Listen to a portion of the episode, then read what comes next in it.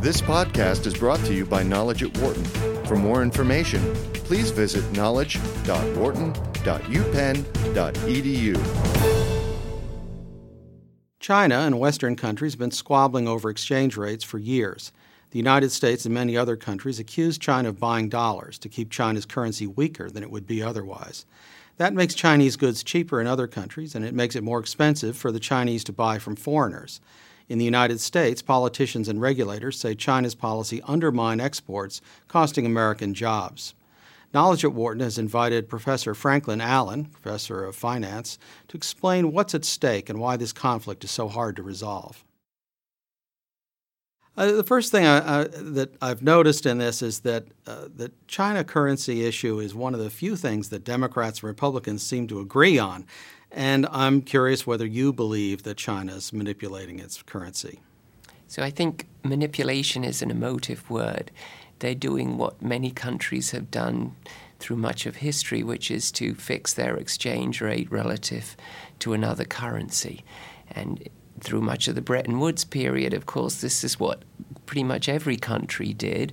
It's what the Europeans are doing to an extreme degree in the euro, but it's not too much different than what they did in the exchange rate mechanism before the euro was introduced. And it's not too much different from what the entrants into the euro have to do before they actually enter properly and fix um, the exchange rate. So I, I, think manipulation is the wrong word. They're fixing their exchange rate for sure. And uh, I gather that the, the, the, intent is to keep uh, the Chinese currency weaker uh, in, in, in, relation to the dollar, uh, or is that is that right? And, and what's the what's the reason for doing that? How do they benefit? So this is a complicated question. Originally, I think it's for the same reason that European countries wanted the euro. If you, if you want to export, it's good to have a fixed exchange rate. And China thought that this was something that was beneficial for them some time ago. Over time, we've evolved, and I think we're now in, in a rather different position. So, originally, they didn't run big surpluses, they didn't have big reserves. But then, what's happened over time is that, particularly after the Asian crisis, many countries have built up big reserves. So the Chinese are by no means the only ones. If you look at the smaller countries like South Korea and countries like that, they've also built up reserves. I think there are many reasons for that. Part of it was that the way that the IMF treated Asian countries in the 1997 Asian crisis led them to believe that because the governance structure is dominated by the Europeans and the Americans, the Asians don't get a fair look in.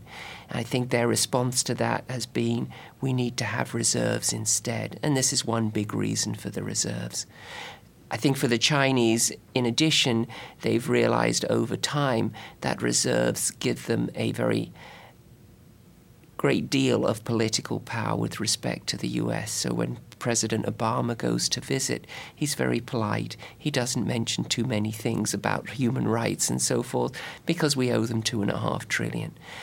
The other reason, which is the one that's given a lot of play in the press, is that by doing this, by keeping the exchange rate low, they're making it easier for their exporters. And I think there's some truth to that but I think that it's much more complicated than is usually presented. And, and just give us a couple examples of what are the complicating factors that we don't usually consider. Well, I think when the US or the Europeans say what you need to do is to let it move, it's not clear what the, the, the short term rate would be, or the medium term rate, or the long term rate if they simply allowed it to float. It's true that there's a deficit on the current account at the moment. That's been there for a few years now. But there's also the capital account. And whereas I'm sure there's lots of money wanting to get into China because they perceive the RMB to be a strong currency, I think that the reverse is also true. There's a lot of money that wants to get out of China. First of all, Chinese people don't have many instruments to invest in, and that would give them some money more if they could take their money out. And also, of course, there's the political reason that if you want to hedge the risk, if you think that we may have problems in China going forward, then also they may want to take money out. In the short run, it's not clear which of those balances would dominate. And in the medium term, the long run, it's not so clear either, given differences in inflation rates and so on. So it, it's more complex than it's portrayed. My own view is that probably in the long run, the RMB will strengthen, and it probably is a good long term investment. So I think the, that there would be differences from now. If the Western view is, is often overly simplified, I'm just curious whether it's possible the Chinese view is overly simplified as well. Well, the problem is now, I think, you know, if you take the long run view, it's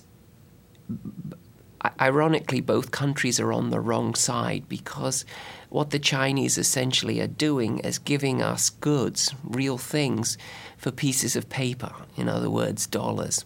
We're getting to consume it, they're getting pieces of paper whose value is very uncertain in the long run. Even if you think that there will be a revaluation of 20%, given their reserves are now about 50% or more of GDP, if we had a 20% appreciation in the RMB, they're going to lose about 10% of GDP. This is an enormous loss for them. It's about the same as the trade for a year. Their net contribution of trade is about 10% of GDP.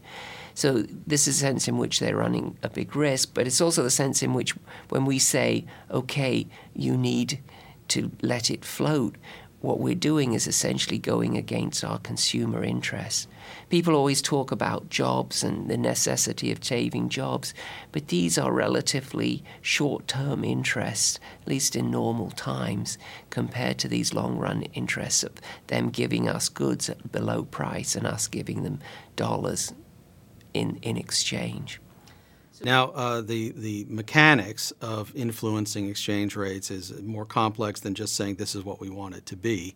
Uh, can you just briefly give us a glimpse into how it's done? It's purchasing U.S. Treasuries or whatever it is. This process. So essentially, they go out and they purchase U.S. Treasuries. Oh, so what happens is there's either a current account surplus or some inflow of dollars into the into China. So the central bank gets dollars and they give people who have exported, say, RMB in exchange. They then go out and sterilize those, which means they increase bank reserves or they sell government bonds so they don't have inflation in China. And what the net result of all this is, is that they end up with a lot of foreign reserves and they have offsetting debt.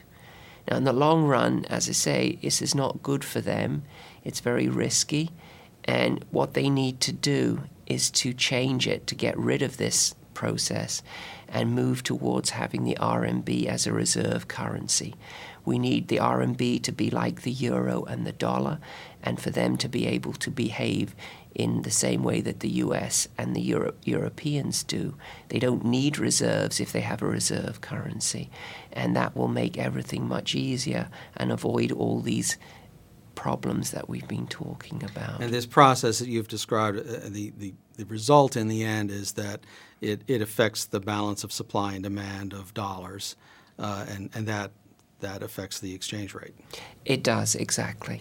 Th- this issue is, is one of those things that, that sort of comes up you hear about it. It's a big thing in the news. Uh, there may be some meeting or some uh, U.S. official will give a speech, and there's a we're all in a tizzy for a while, and then it kind of dies down, and then it comes back again. How important is it really? So I think the exchange rate issue in itself is not that important in the medium term. I think in the long run, it's very important they move to being a reserve currency. But the problem is, we've now got politics involved. And the Americans and the Europeans demanding that the Chinese change their policies is not a good way to go because the Chinese won't do it simply for the reason that we're asking them to do it. I think they realize that in the long run they need to move towards having the RMB as a reserve currency. They're doing many things in that direction. For example, they're beginning to clear trade in RMB. They're allowing RMB issues in Hong Kong by foreign corporations like McDonald's.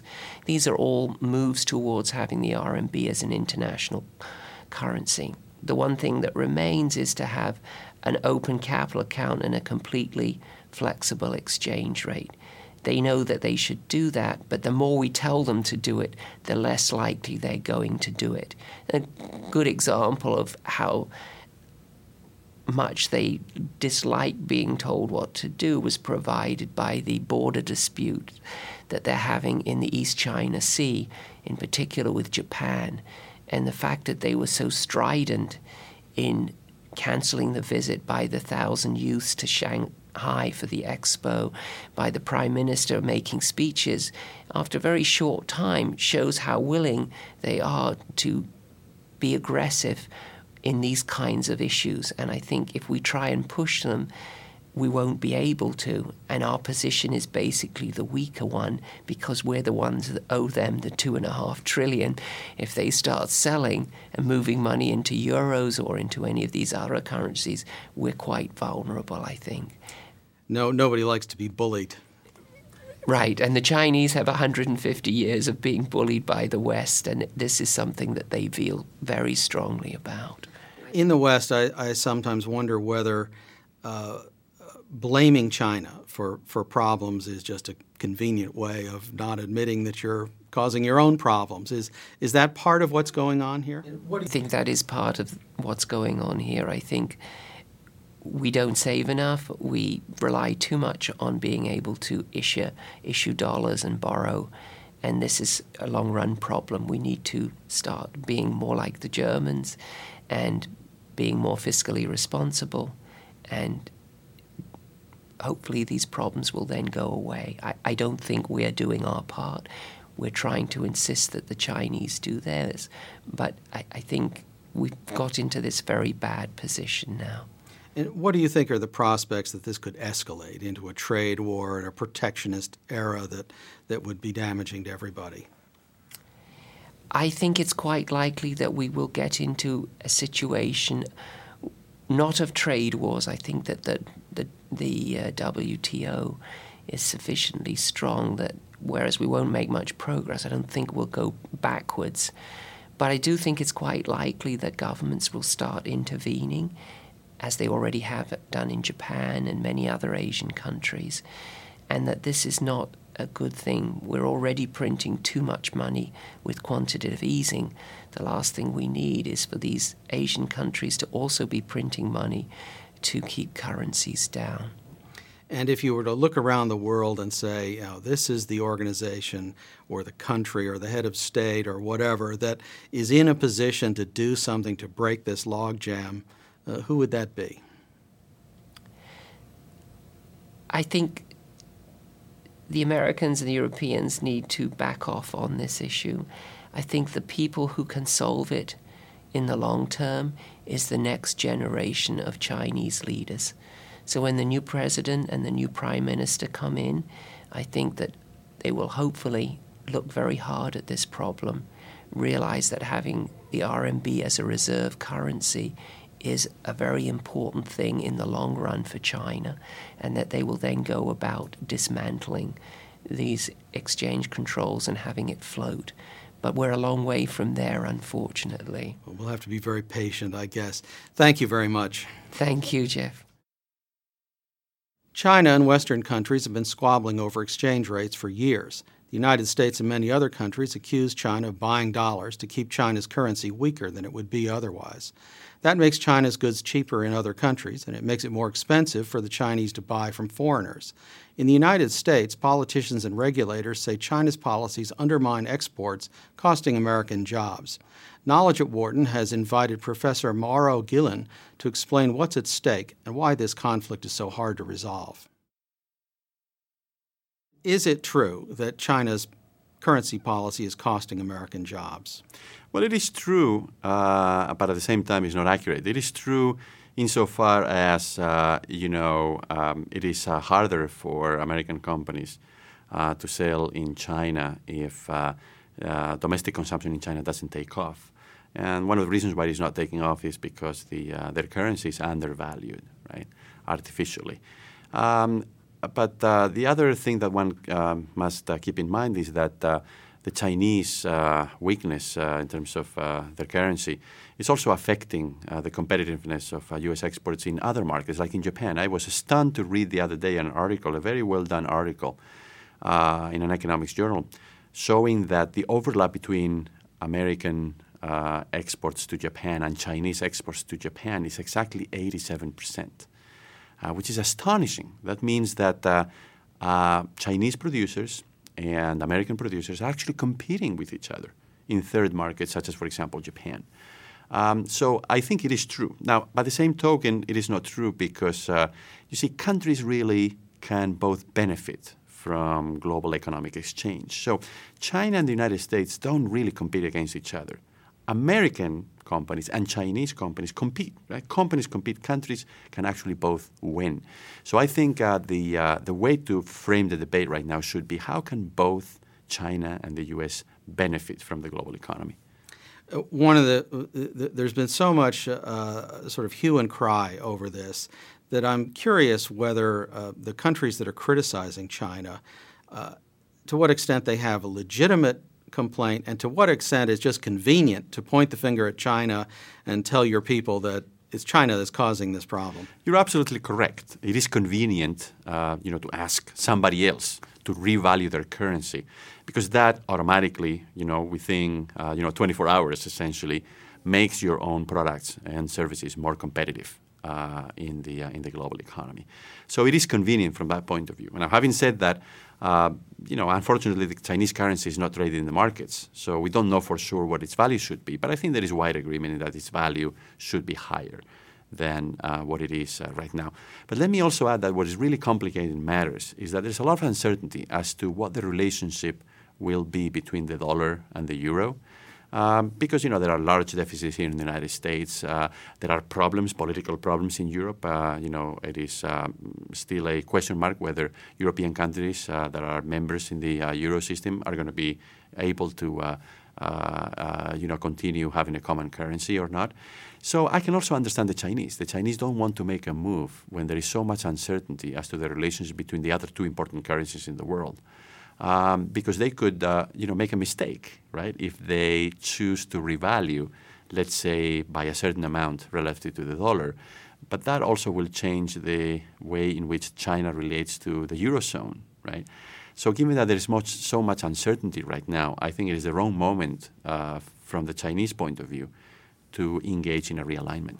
So that sounds a little like the classic chicken and egg problem. And, and what do you think it'll take to break through that and get some resolution that everybody can live with? Well, one option is to try to uh, organize once again the um, coordinated action that took place back in 1985 with the Plaza Accord. At the time, if you remember the G7, China was not a player because China actually was not a very important economic power at the time. Uh, the G7, though, got together and they decided to intervene in the markets so that the dollar value, the value of the dollar, would slide very, very slowly, right? And, uh, and it did drop in value by 30, by 40% within, uh, you know, 18 months. And that was needed because the U.S. was again running big deficits and had a problem with competitiveness, and that really, uh, you know, helped uh, um, everybody overcome the uh, many problems that were besetting the global economy back then. So today, what uh, I think is the best uh, case scenario is that not the G7, but we need the G7 plus China perhaps also India and Russia, right? But, but especially China. They need to come together and uh, they need to come up with some uh, coordinated action. And right now, I think uh, you know the four main players, um, because those are the four big currencies in the world, are uh, so the U.S. with the dollar, the Chinese with the renminbi, uh, the Japanese with the yen, and the Europeans with the euro. And what is the Chinese incentive to accommodate the rest of the world on this? Well, in the short run, uh, they really don't have an incentive because the Chinese government needs the economy to keep on growing and the Chinese economy grows because of exports. So they have a very strong disincentive to, uh, you know, revalue their currency because that would hurt their exports. Uh, medium run, right? So let's say three to five years, or long run, 10, 15 years. It is in the best interest of the Chinese to actually do this. Why? Because China is getting richer. And as China gets richer, uh, you would uh, expect, which is what happened with other countries, that exports would uh, decline as an engine, right, for economic growth, and the domestic market would start, you know, being more important, just as, as, as has happened in the United States or as happened in Germany, you know, way back. That's the development of a consumer, a more consumer-driven the consumer economy. market. But in China's case, there's another complication, which is that not all the Chinese population is enjoying the fruits of economic growth. So you have 300 million people who are now middle class, or and some of them are really rich, right? But then you have another 600 or 700 million in the rural areas who are still living in poverty. Uh, so the Chinese uh, approach to the problem is complex, uh, out of necessity, because they are facing a very complicated issue. And for them, timing is very important. That's why I'm saying that in the short run, maybe you know next week or in two weeks from now, it doesn't make that much sense for the Chinese to give in to the pressure. Uh, let's say three years from now, five years from now, ten years from now, China, of course, has to develop its domestic market and has to, you know, uh, move in the direction that the Americans and the Europeans are now asking China to move. Now, instead of the uh, G7, we're often talking about the G20 uh, these days and their meeting in November. Do you expect any kind of breakthrough there or progress of any kind? Uh, well, uh, I hope so, uh, but I'm pessimistic. I think the G20 is, uh, you know, the, the, the very name of the, uh, of the group uh, indicates it is just too large. It's very difficult to make 20 uh, parties agree to anything. The G7 was already very large, just imagine the G20. And again, as I mentioned earlier, I think the key players here are the United States, China, Japan, and the Eurozone, right? Uh, and uh, as long as those four can come to some kind of an agreement, uh, then I think we will be in good shape. But that agreement has not, you know, become a reality yet.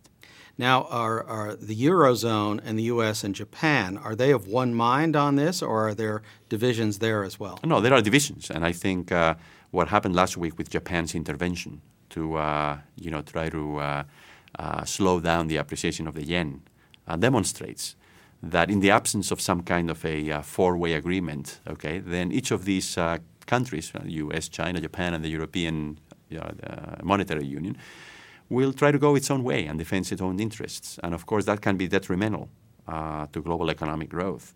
Uh, remember that uh, the problem with the present situation is that we're coming out of a crisis, right?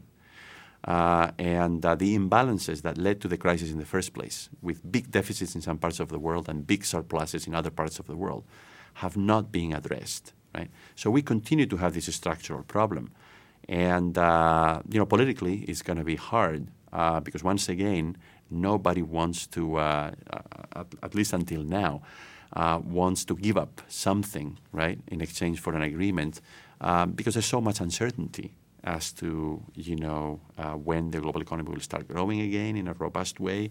Uh, we have the U.S. and Europe, um, you know, with high unemployment. Uh, the political stakes are very high. This is part of the problem. Now, is this situation slowing the world's recovery from the last? Oh, recession? I think it is. I think it is, and it is also, um, you know, I think it is fair to say that it is also uh, keeping the probability of yet another problem farther down the road relatively high. So we need to address these imbalances in the global economy. Uh, we need to uh, find a way for the Chinese to feel more at ease with their new role in global economic affairs. And that we certainly need to help them make the transition from being a poor developing country uh, and becoming one, you know, one of the leading economies in the world uh, with a vibrant domestic market based on middle class consumption. So, uh, to summarize, you uh, are not optimistic there's going to be any immediate breakthrough, but down the road it'll be in the Chinese interests uh, to accommodate other countries. yes, I just uh, don't think that right now, given the uncertainty in the markets, uh, that it's going to be easy for these four, you know, big uh, economies in the world to come to an agreement. Um, but I, you know, I tend to think that in two or three years from now it will be easier.